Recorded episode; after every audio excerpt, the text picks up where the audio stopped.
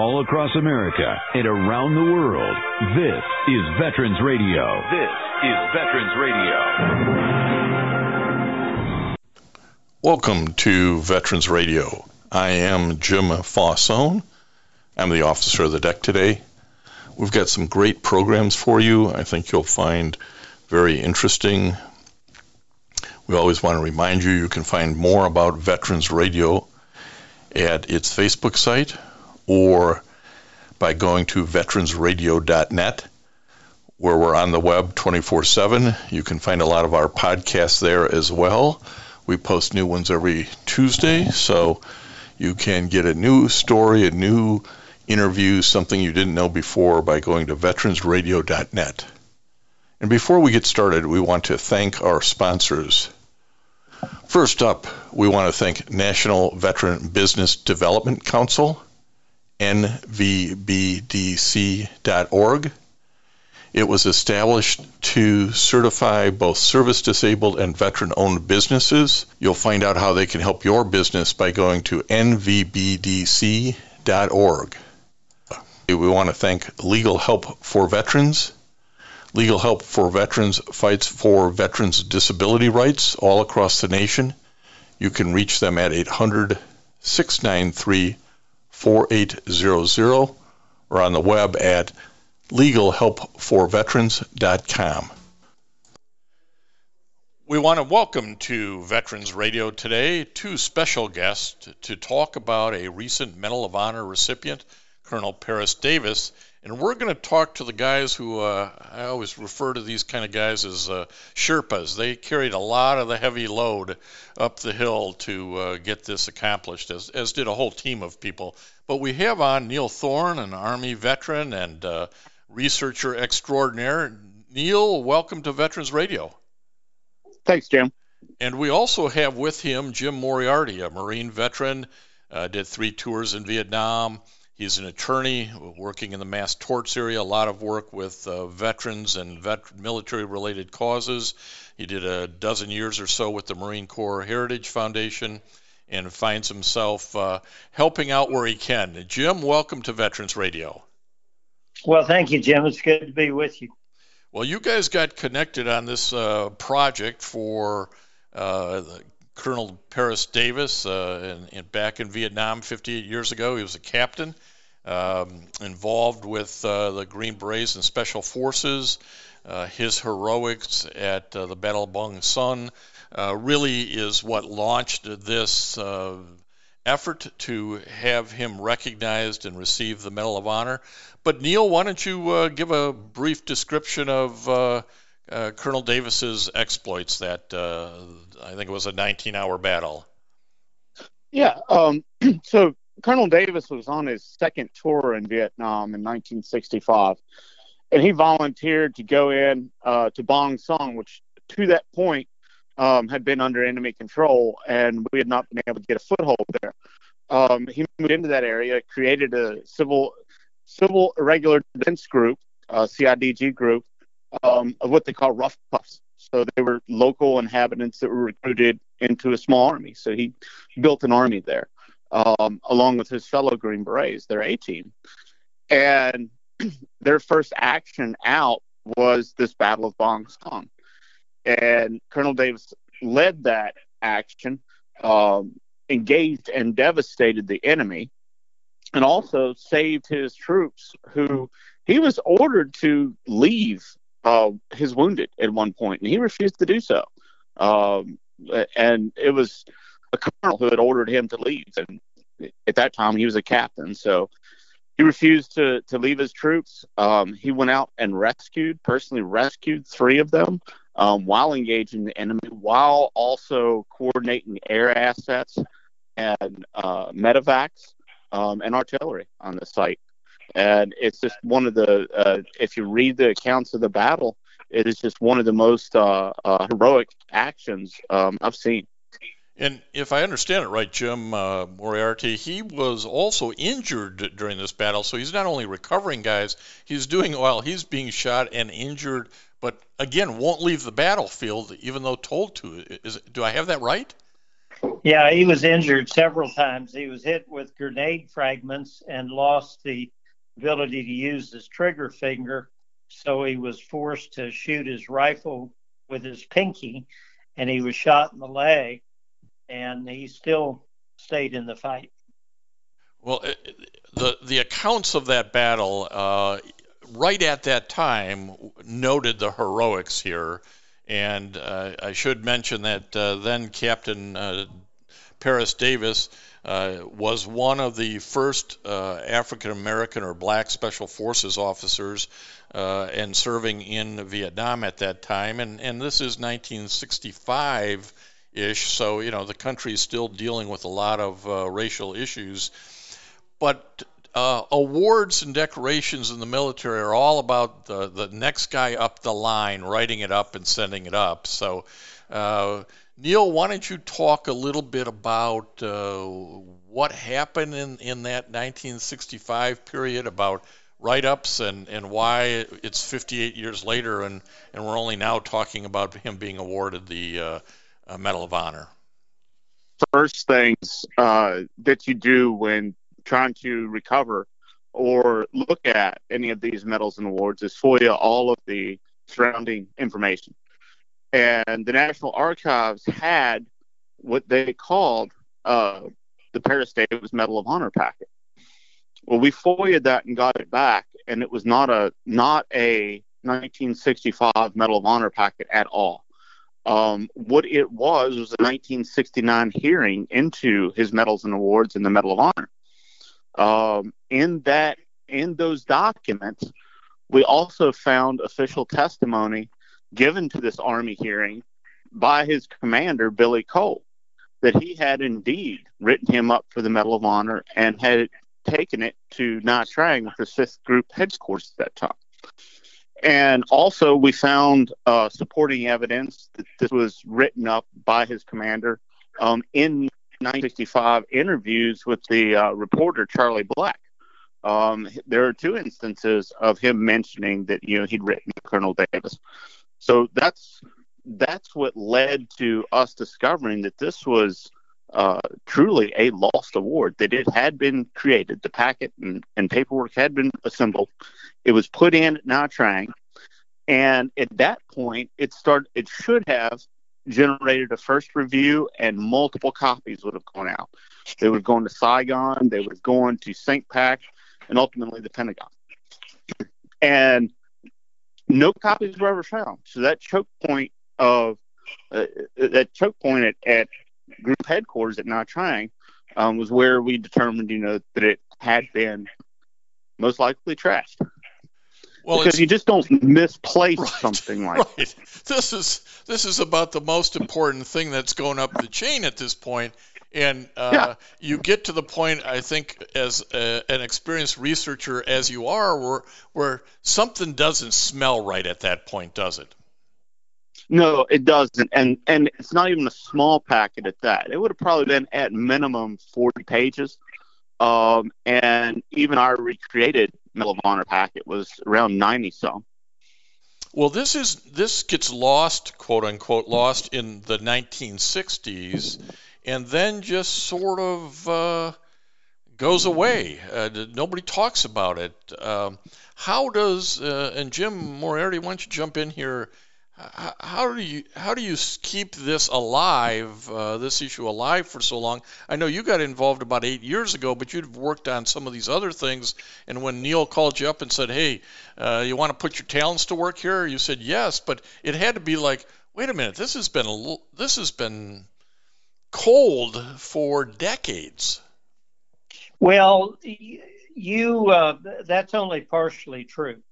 In 1969, uh, there was an inquiry. Uh, Billy Cole, who was the battalion commander, was still alive at that time, and he was pushing this from the get-go.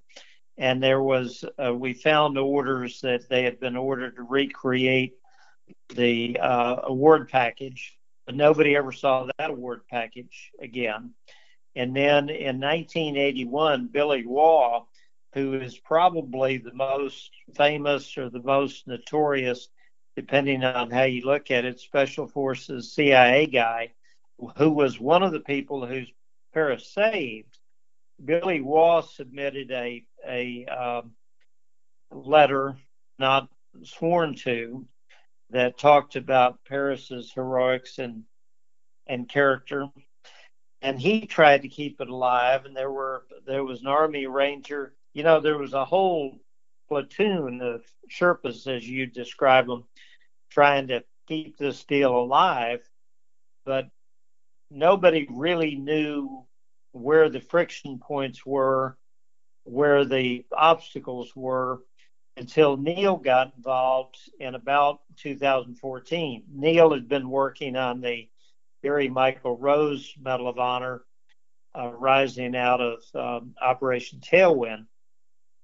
And so Neil got involved in that with the team of, I guess, half a dozen mostly former Army guys that were trying to push this thing forward.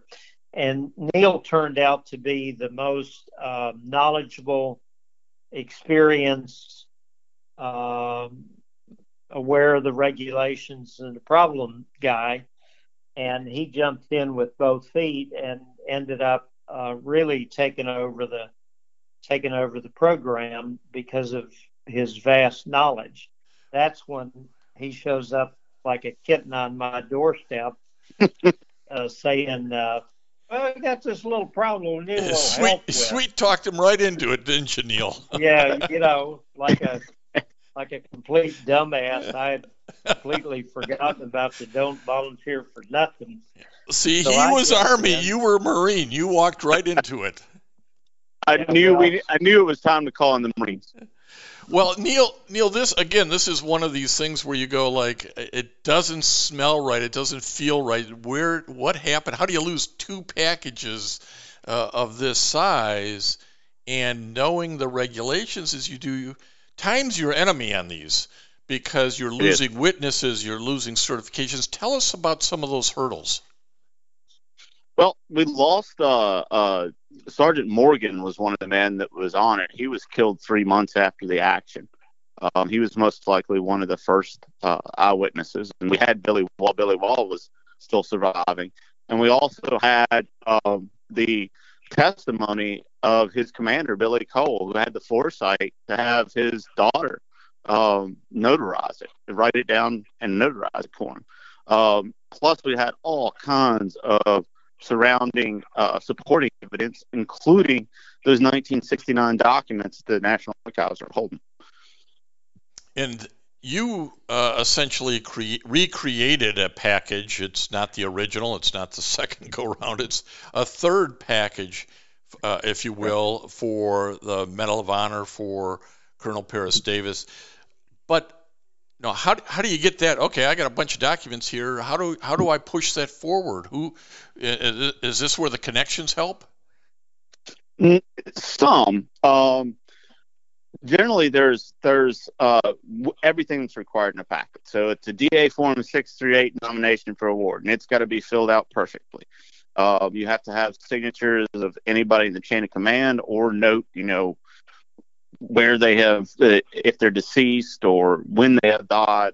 Uh, you also have to have a a proposed narrative or proposed citation eyewitness statements, supporting evidence. There's a whole checklist of, of parts that go into any medal and award packet.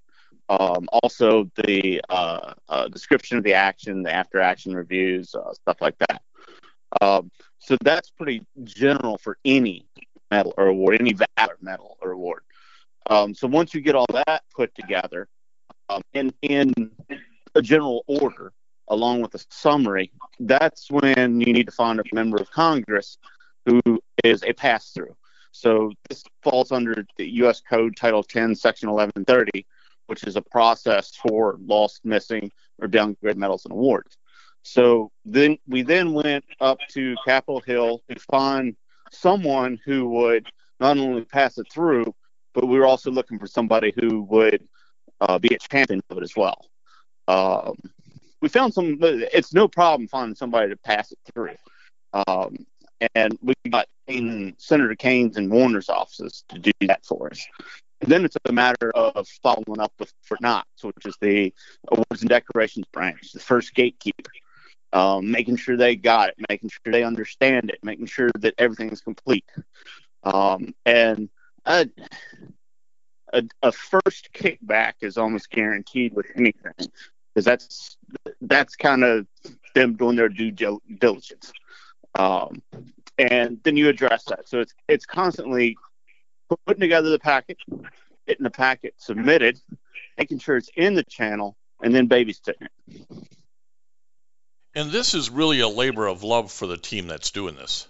This is uh, time that uh, Jim Moriarty's putting in, this time Neil Thorne's putting in, and other people are putting in, trying trying to advance this.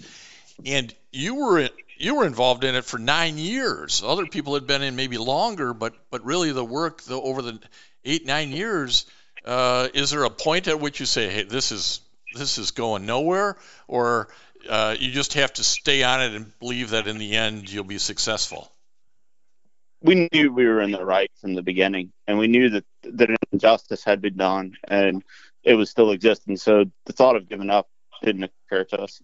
So let me put this to Jim Moriarty, who probably has to dance a little less than Neil does on on, a, on sensitive issues, because Neil's, as they say, this nationally renowned uh, researcher, and uh, you know, Jim's a lawyer and a Marine, so you you knew you were in the right on this because there was clearly some biases going on uh, back in the '60s, back in the '80s, even into the here in the 2000s, the, the 2020 I mean, do you confront those directly? Uh, I know as a trial lawyer, a mass tort trial lawyer, you like to confront things directly, but how do you navigate this to advance it but confront the biases? Jim, you're asking a pretty sophisticated question. Well, I'm, go, I'm going to a sophisticated guy who grew up in Texas. You you can deal with this. Uh, I know you can. There's um, I lived during the 60s. I spent two and a half years in Vietnam. I know what the military was like, and I know what the United States was like in terms of the prevalence of racism in the 60s and the 70s and the 80s, and indeed today. So the fact that the first package disappeared could have been an accident. The fact that the second package disappeared now it's no longer an accident. It's sort of like the Twin Towers. When one fell, maybe it was a navigational problem. When they both went down, it was a deliberate act. Neil and I gnashed our teeth about this because I didn't want to make this case about racism, but also wasn't going to take no for an answer. So we pussyfooted around the issue when we redid the package in uh, 2015 and 2016, where we didn't hang our hats on the racism issue, but we tried to let the the reader figure out for themselves what it, what had happened. Certainly, certainly. Uh, in 2016, and and and and and it was a relenting unrelenting battle. Uh, I was serving on the board of directors of the Marine Corps Heritage Foundation. Richard Spencer uh, was Secretary of the Navy. Jim Mattis was Secretary of Defense. John Kelly, who I worked for, uh, was initially Homeland Security, and then he goes over to Chief Staff of the White House. I had the best connections in the administration that I could possibly have, and I was hitting on every single one of them because the idea that this man was not going to be awarded the Medal of Honor for what he did was simply not in my vocabulary. And what I did, I went to went up to Mattis at the, the awards dinner, and I had these two chapters from Billy Cole's memoirs that tell they really tell the history of the Vietnam War. Um, Schwarzkopf's in there, um, Peter Arnett's in there, uh, John Wayne's in there, Barry Sadler, the legend of the Green Beret. I mean, it, these two chapters, which are only cover a small part of the war, really were core history of the war. and Billy Cole tells this wonderful story about how extraordinary Paris's courage was. And, um, you know, my attitude was anybody's got an IQ over 75 that reads this is going to realize this guy definitely needs to get the Medal of Honor.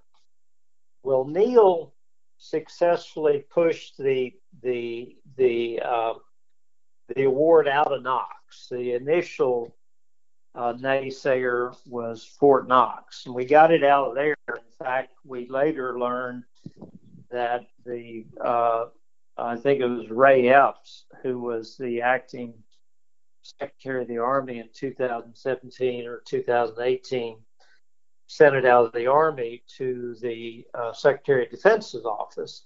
And that turned out to be where the real hurdle was. There was a, what I would, there were two confounding facts.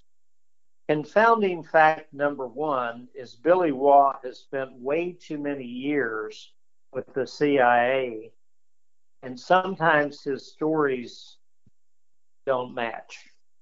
And Billy in his 1981 letter, which was turned into an affidavit in, uh, I think, the early teens, where Billy swears that that uh, Paris saved his life as he did.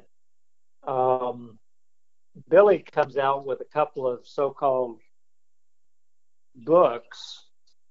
Uh, one of them was um, stalking the jackal or something like that. And in these books, he tells the Battle of Bong Son, where he sort of set out to be the controlling hero, and he claims some guy named Reinberg saved his life. Now, so the, there's two confounding facts. Uh, one of them is that Billy Waugh says at one point in time, Paris Davis saved my life. At another point in time, Reinberg saved his life. That was confounding fact number one. Confounding fact number two is that in 1969, four years after the battle, Reinberg is awarded the DSC. And in his DSC citation, it says that he saved the life of a soldier. Now, keep in mind there's 200 rough puffs uh, out there, the South Vietnamese CIDG so, soldiers, um, and there were four Americans. I, uh, the, the Silver Star citation, the interim Silver Star citation that was issued in 1965 for Paris, specifically credits him for saving the life of his team sergeant and his team sergeant is Billy Waugh.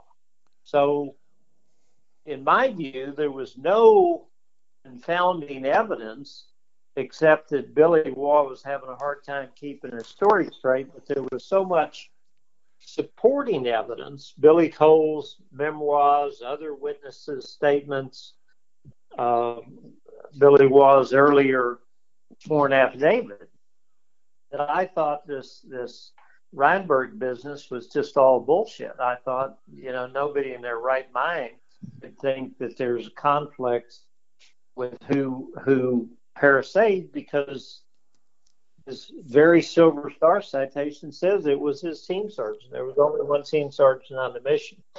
And what what really proved to be interesting throughout this eight year battle, as I focused in on finding the the crew chiefs from the helicopters, finding the pilots from the helicopters, finding the remaining living witnesses from the battle. We literally, and to tell you the the lengths we went to to find supporting evidence. They, uh, I think there was a New York Times story where there was a FAC pilot who was describing his part in the mission, and the guy's name was Speedy Gonzales. So, so here, here's all the facts I know about Speedy Gonzales. He's in the Air Force. He flies uh, Forward Air Controller aircraft. And his name is Speedy Gonzalez. Like I'm supposed to do something with that? well, start searching. Yeah. So I I I will Ellen Cousin.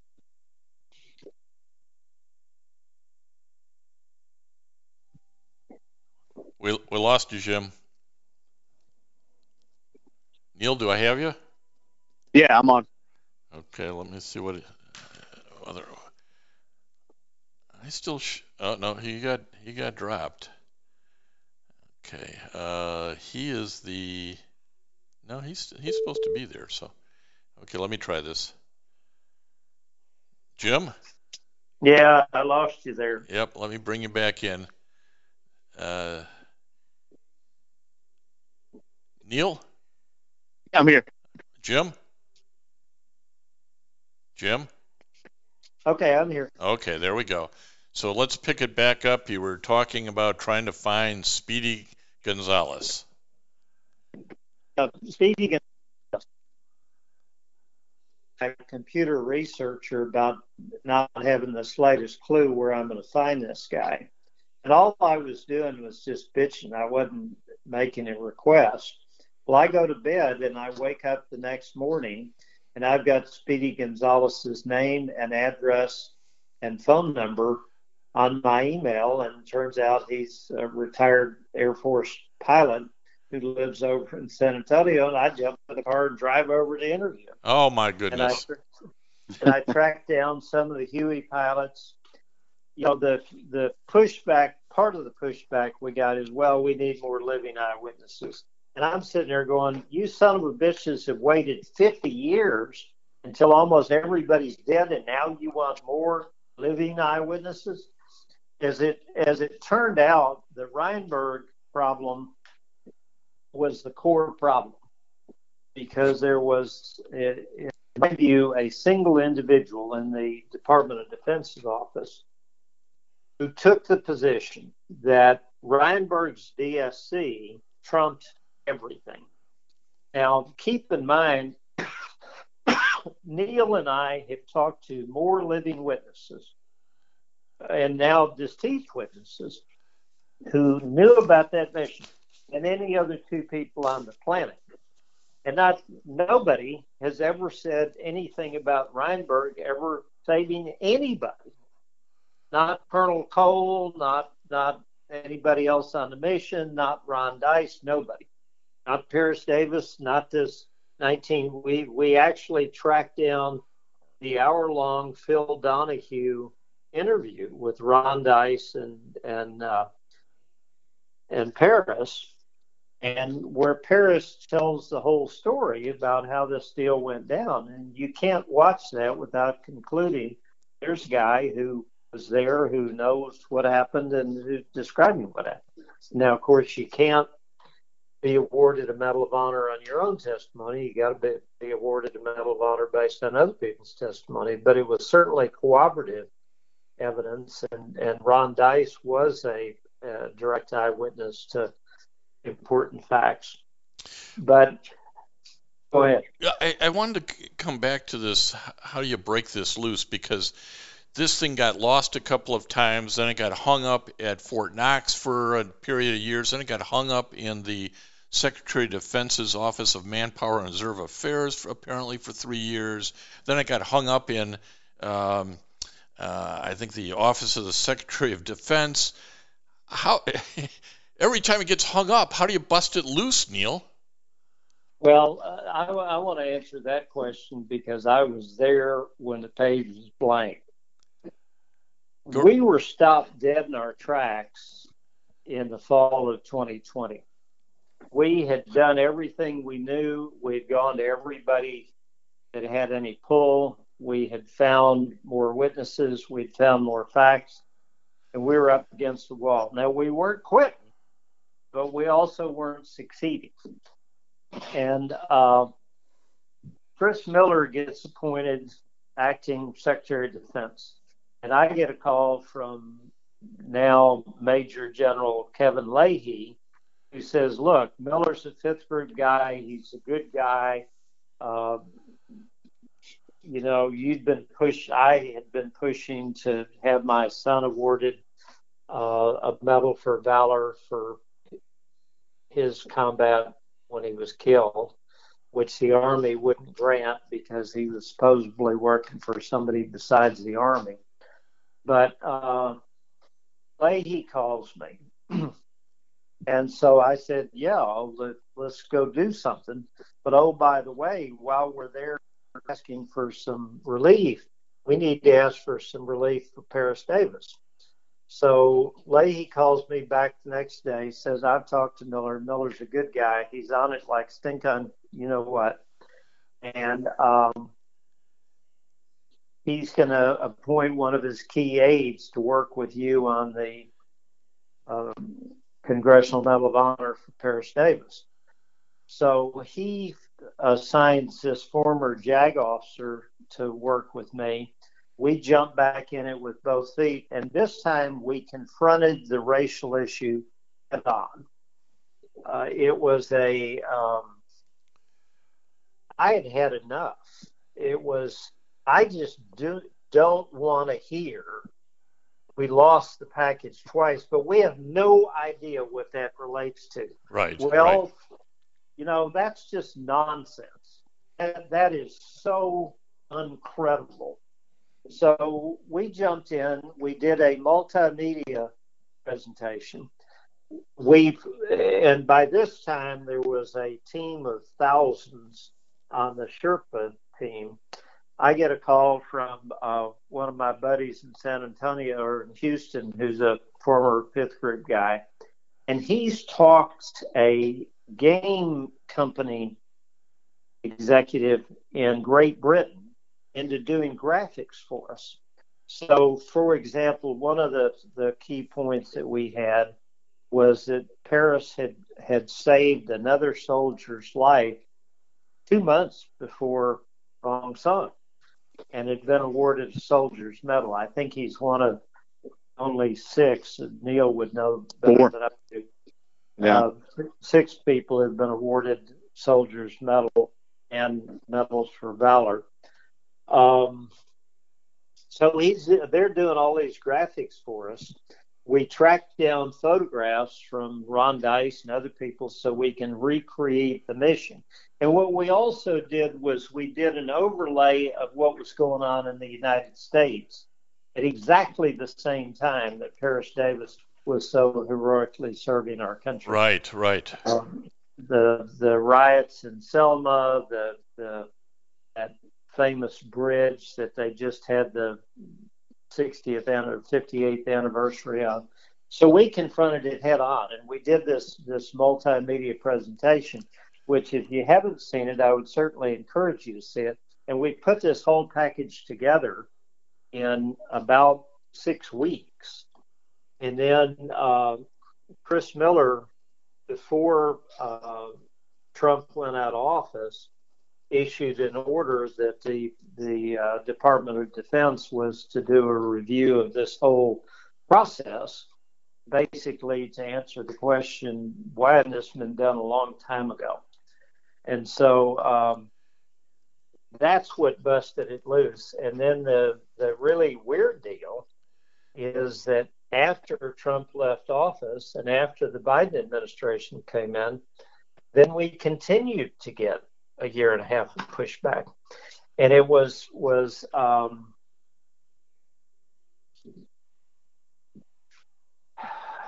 if it weren't for people like Ellen Cousins or Aaron Powers um, or Tommy Shook or Neil Thorne or me or another dozen people, including the media, including General Leahy, including General uh, Colonel Miller, uh, Chris Miller, inclu- including Al Broadbent, and, and, and, absolutely including the media. Uh, we had, uh, I forget whether it's New York Times, the Washington Post, but we had them do a story, and CBS found out about the deal, and CBS did a story. And I mean, by this time, it's a team of thousands, but we would have never gotten it done without all these Sherpas. Yeah, that that's exactly right, and I think it again. the general public just sees the award ceremony and says, "Hey, there's a you know nice old guy who got it, uh, must have done something right." but there's so much more to the story, and it interweaves with what's going on in the country, um, and and uh, this idea that, and, and, some of it's just fortuitous. If if, if acting Secretary of Defense Christopher Miller wasn't a veteran of Special Forces Group, probably you know he had a hundred other things more important to do on his desk that day. So those kinds of fortuitous actions, uh, along with all, everybody's hard work, certainly move this along. You, you mentioned, and, and, I've seen certainly uh, a lot of the CBS and other interviews with with Paris back in the day. Um, is that uh, multimedia presentation that you felt was so powerful? Is that uh, in the public domain? It is. So I can you can and, find and, it on YouTube. I take it. Uh, I don't think it's on YouTube. I think it's still hosted out of United States government website. Oh, really? Okay. Probably should be should be on YouTube. Uh, Neil, will you send Jim the the URL? love to, to, love to have the link, and uh, I agree with you. It ought to be made uh, publicly available because it'll really be impactful. Uh, Neil, you've worked on a lot of historical research uh, finding you know military issues and uh, recently a massacre issue within Native American Indians and all kinds of different things. Uh, you this is your avocation. Um, where does where does this effort rate uh, compared to all the other work that you've done? I would say at the very top. it's clearly way above everything else. Well, you should be um, you should be really proud of yourself. Bo- both of you guys should be. The whole team should be.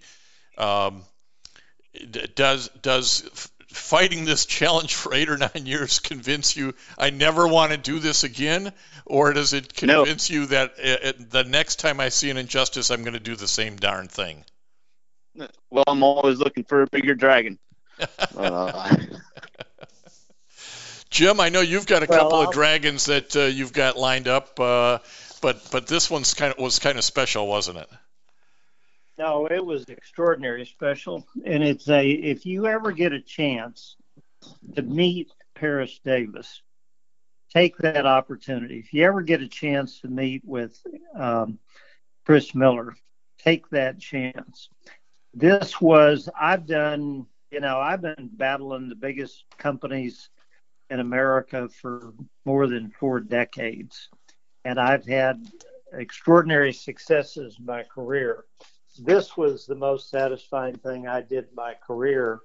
And it was, um, Paris Davis is just one of the nicest people you could ever see in your whole life. And you could sit in a bar and drink with him for days and never have a hint he is as self-effacing and down to earth and warm and loving and caring. It's a um,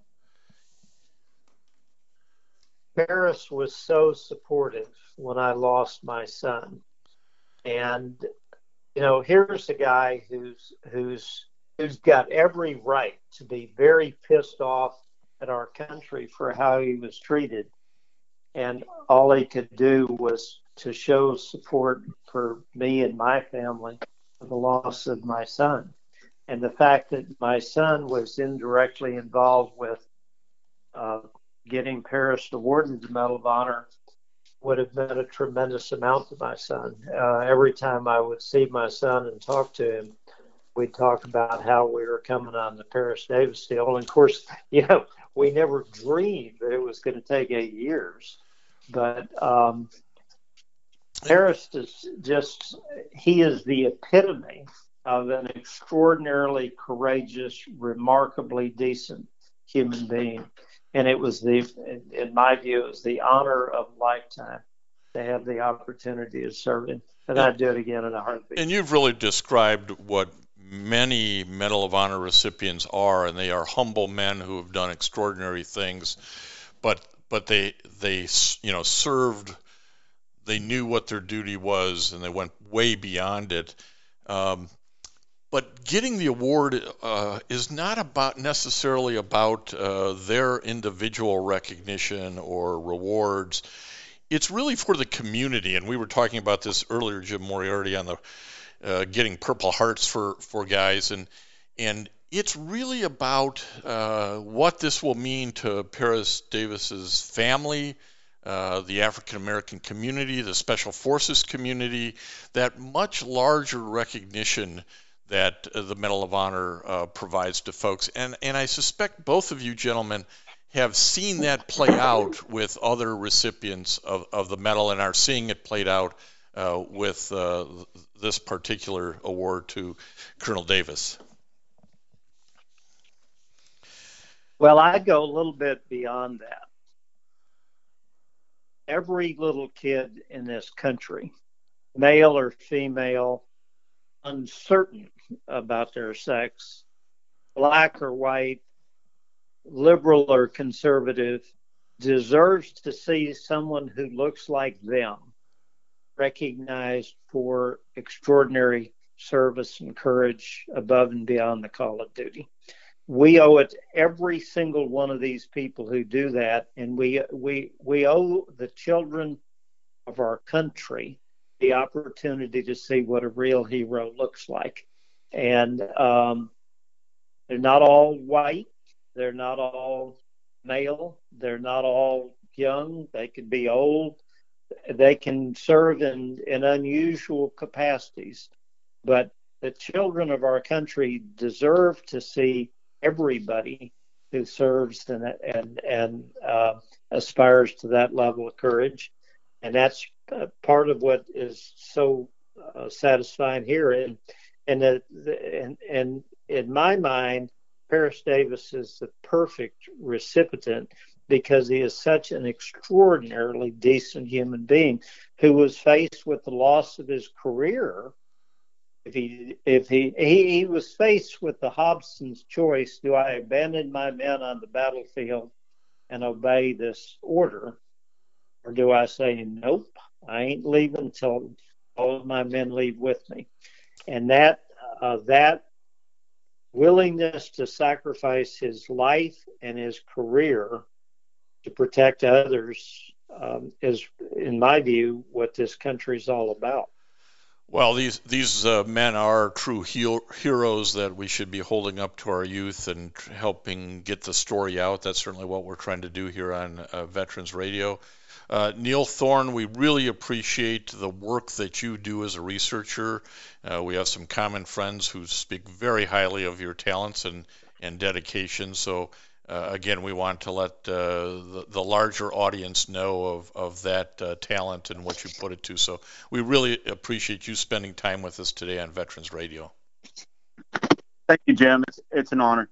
And Jim Moriarty, uh, it is clear you are passionate about uh, continuing to help uh, uh other veterans and uh, on all sorts of different fronts. And the work that the two of you did here, combining talents, uh, different types of talents, but that's what it takes to put, put the whole team together. your efforts here for Colonel Davis just uh, you know can't can't be measured. Both of you guys are sh- Medal of Honor Sherpas at the highest degree, and I'm I'm proud to have uh, had the opportunity to talk to you. Well, thank you for what you're doing, Jim. And again, uh, thanks for all your time today uh, here on Veterans Radio. All right. Thank you. And I want to thank everybody for listening to Veterans Radio today. I am Jim Fausone. It's been a pleasure to be your host. I'm a veterans disability lawyer at Legal Help for Veterans, and you can reach us at 800 693 4800 or legalhelpforveterans.com on the web. You can follow Veterans Radio on Facebook and listen to its podcasts and internet radio shows by going to veteransradio.net. And until next time, you are dismissed.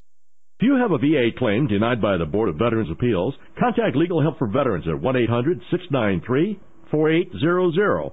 They're experts in handling cases before the U.S. Court of Appeals for Veterans Claims. Their number again, 1-800-693-4800. We again want to thank our national sponsors, the National Veterans Business Development Council, nvbdc.org, VA Ann Arbor Health Care System, the Vietnam Veterans of America Charles S. Kettles Chapter, Ann Arbor, Michigan, VFW Graf O'Hara Post 423 in Ann Arbor, and the American Legion uh, Press Corn Post 46, also in Ann Arbor. We appreciate all your support. You can go to veteransradio.net, click on the sponsor level, and continue to support keeping Veterans Radio on the air. And until next time, you are dismissed.